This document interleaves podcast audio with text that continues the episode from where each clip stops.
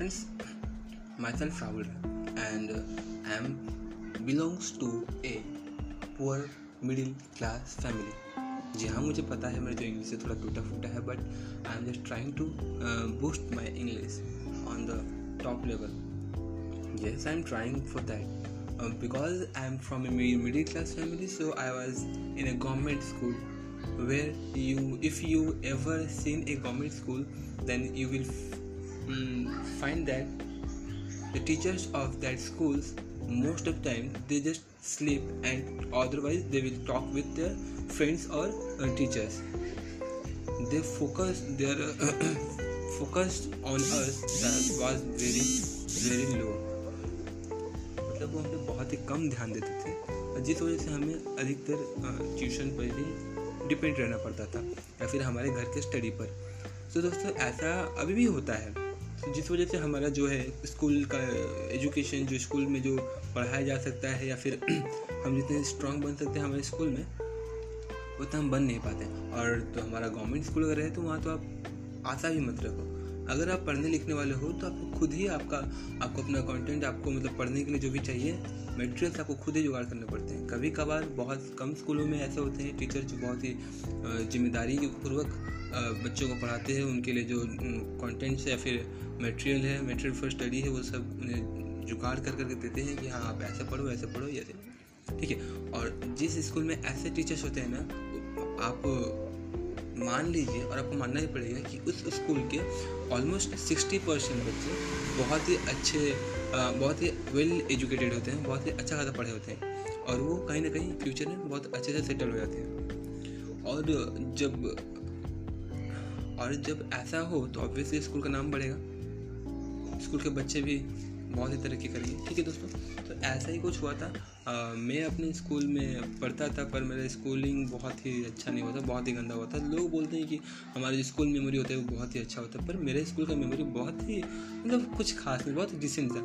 हाँ, स्कूल जाना, आना, खाना, पढ़ाई करना, पढ़ा मन करता पढ़ा पढ़ना मन किया तो पढ़े वरना फिर नहीं. बिकॉज मेरे घर पर मेरी माँ रहती थी और मेरे पापा हमेशा बाहर काम करने के लिए जाते थे, आउट ऑफ स्टेट जाते थे, out of area, out of city जाते रहते थे. उनके एक प्राइवेट कंपनी थी, वो काम करते थे, तो वो बाहर बाहर जाते रहते थे जाते रहते थे मैकेनिकल काम करते थे. तो दोस्तों जिस वजह से क्या होता था कि हम पर गाइडेंस उतना किसी का नहीं था. मम्मी तो ऐसे ही कम एजुकेटेड थे, उनका उनका खुद का ही कुछ टेंशन था, मतलब कुछ था फाइनेंशियल क्राइसिस हमारे फैमिली में बहुत ही हार्ड था उस समय.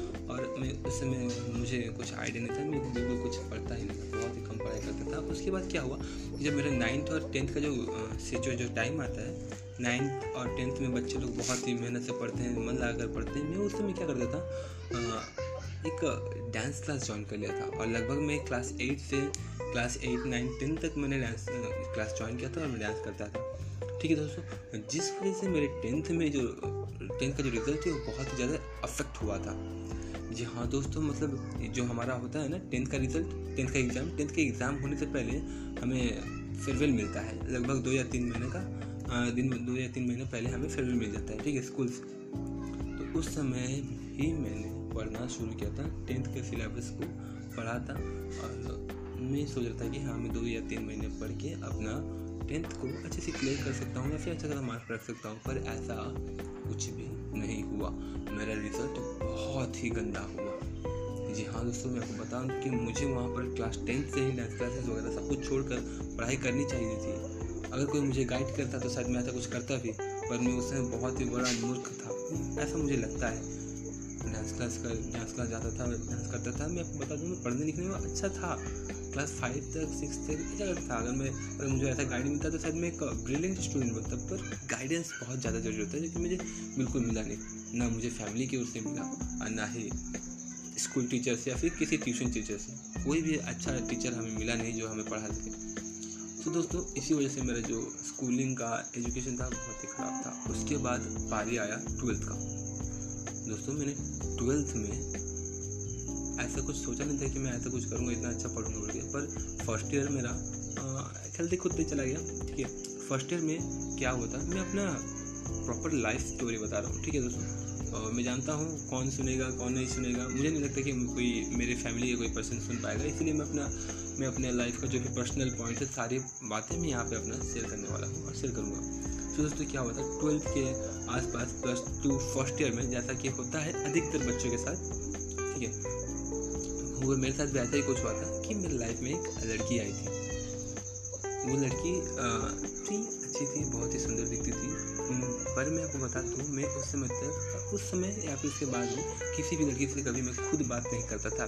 अगर वो मेरी फ्रेंड हुई, क्लासमेट हुई तो अलग बात है, पर मैं अननोन लड़की से कभी बात नहीं करता था किसी से भी, क्योंकि मैं डरता था। ऑब्वियसली मैं एक जेन्युइन अच्छा लड़का हूँ, ठीक है। सो इसके बाद क्या होता है कि वो लड़की मुझे दिखती है, मुझे बात करती है, मुझे लाइन मारती है, आँख मारती है, ये सब मुझे याद है। ऐसा कुछ ये बहुत कुछ ऐसा ये सब हुआ था मेरे साथ। तो दोस्तों मैं भी एक लड़का हूँ तो मैं भी पिघल गया, सख्त लौंडा पिघल जाता है, मैं भी पिघल गया। मुझे लगा हाँ शायद लड़की मेरे ऊपर बहुत ही ज़्यादा इंटरेस्टेड है। दोस्तों ऐसा होने के बाद मैं जब ऐसा कुछ सोच लिया उसके एक हफ्ते बाद मुझे मालूम पड़ता है कि लड़की अपने से लगभग पाँच या छः साल बड़े लड़के के साथ रिलेशनशिप में है। सो मुझे उस दिन बहुत हर्ट हुआ था, फिर भी मैं बोला चलो ठीक है कोई बात नहीं, फ्रेंड है, बहुत अच्छी फ्रेंड बन जाएगी, कोई बात नहीं, ठीक है। ऐसा सोच के मैंने उसके साथ फ्रेंडशिप की, फ्रेंड बने रहे। और जब ट्वेल्थ का हमारा एग्ज़ाम था प्लस टू के टाइम प्लस टू के टाइम ऐसा कुछ हुआ था मेरे साथ, तो मैं सब कुछ छोड़ कर मैं अपना पढ़ाई शुरू कर देता ट्वेल्थ के लिए। मैं ट्वेल्थ में कैसे अच्छा रिजल्ट आया इसके बारे में भी एक अलग से एक पॉडकास्ट बनाऊंगा और उसे मैं अपलोड करूँगा, ठीक है दोस्तों। तो होता क्या है कि मेरा जब एग्ज़ाम चल रहा होता है, एग्ज़ाम के बीच में मेरा बर्थडे आता है। फरवरी ट्वेंटी एट्थ में मेरा बर्थडे था और उसके दो दिन बाद हमारे एक सब्जेक्ट था, एग्ज़ाम का पेपर था, ठीक है। तो मेरे बहुत सारे फ्रेंड्स आए थे उस दिन, मुझे तो जो मेरे ट्वेल्थ के फ्रेंड्स थे वो सभी मेरे बर्थडे में आए थे। मैंने जिन्हें जिन्हें बुलाया था वो सब आए थे। और हुआ क्या था उस दिन कि मैं इस लड़की को मैंने इन्वाइट किया था कि प्लीज़ आना, मेरा बर्थडे है। ये कभी आती नहीं थी, तो ये बोली थी हाँ मैं आऊँगी बोली। पर हुआ क्या, जैसे ही आ, हम लोग केक काटने केक काटने के लिए बैठे थे या फिर जब हम सेलिब्रेट करने वाले थे, मैं इसे कॉल करता रहा, मैं मैंने इसे कॉल किया, बार बार कॉल किया। ये क्या बोलती है कि नहीं मैं अभी बिजी हूँ, मुझे काम है। और एट द एंड में क्या बोलती है, यार मेरा एग्ज़ाम है, मैं नहीं आ सकती, आप लोग ही काट लो, आप लोगों को पता है ना एग्ज़ाम है, एग्ज़ाम के प्रेशर से वगैरह वगैरह। घर वाले नहीं छोड़ रहे, घर वाले नहीं छोड़ रहे ये पॉइंट पर नहीं बोले क्योंकि घर वाले छोड़ते हैं उसे, बहुत फ्रीडम है। तो दोस्तों ऐसा कुछ बोलने के बाद मुझे बहुत हर्ट हुआ कि क्या यार तुम मेरे लिए, तुम मेरी बहुत अच्छी फ्रेंड थी, तुम मेरे लिए लगभग पंद्रह मिनट भी नहीं निकाल पाई। ऐसा कुछ सोचा, मुझे बहुत ज़्यादा टेंशन हुआ। तो उस समय मैं टेंशन हो गया था, टेंशन को जो हर्ट होता है ना उसको मैंने कन्वर्ट किया अपने मोटिवेशन में और मैंने और अच्छे से पढ़ाई किया। और जो अगले जो दो तीन चैप्टर सब्जेक्ट थे मेरे इतना अच्छा मार्क लाया था उसमें कि आप पूछिए, बहुत ही अच्छा मार्क लाया था। मेरा टेंथ में आया था पैंतालीस पॉइंट सिक्स परसेंट। और उसके बाद जब मैं ट्वेल्थ का एग्ज़ाम दिया था, ट्वेल्थ में मेरा रिजल्ट निकला था, फर्स्ट डिवीज़न आया था, मैं चौंसठ परसेंट कुछ आया था, ठीक है दोस्तों। तो ये था आ, मेरे लाइफ का कुछ पार्ट। और इसके बाद आता है प्लस थ्री, मैंने ग्रेजुएशन किया है। ट्वेल्थ के बाद जो स्टोरी है मैं आपको बाद में बताऊँगा अगले एपिसोड में। तो दोस्तों आ, ऐसे ही पॉडकास्ट सुनने के लिए मेरे इस चैनल को फॉलो करें, मुझे फॉलो कर लें, क्योंकि मैं एक मिडिल क्लास का बॉय हूँ। सो मुझे जितना हो पाता है, जिस लेवल का पॉडकास्ट या फिर कंटेंट हो पाता है मैं अपलोड करूँगा। अगर आपको अच्छा लगे तो प्लीज़ लाइक करें और कमेंट भी करें। Thank you.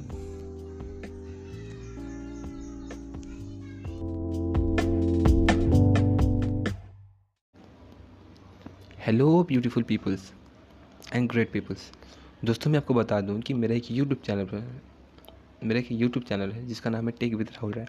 और आज मैंने उस चैनल पर लगभग हंड्रेड सब्सक्राइबर लगभग नहीं आज मैंने हंड्रेड सब्सक्राइबर्स कंप्लीट कर लिए हैं।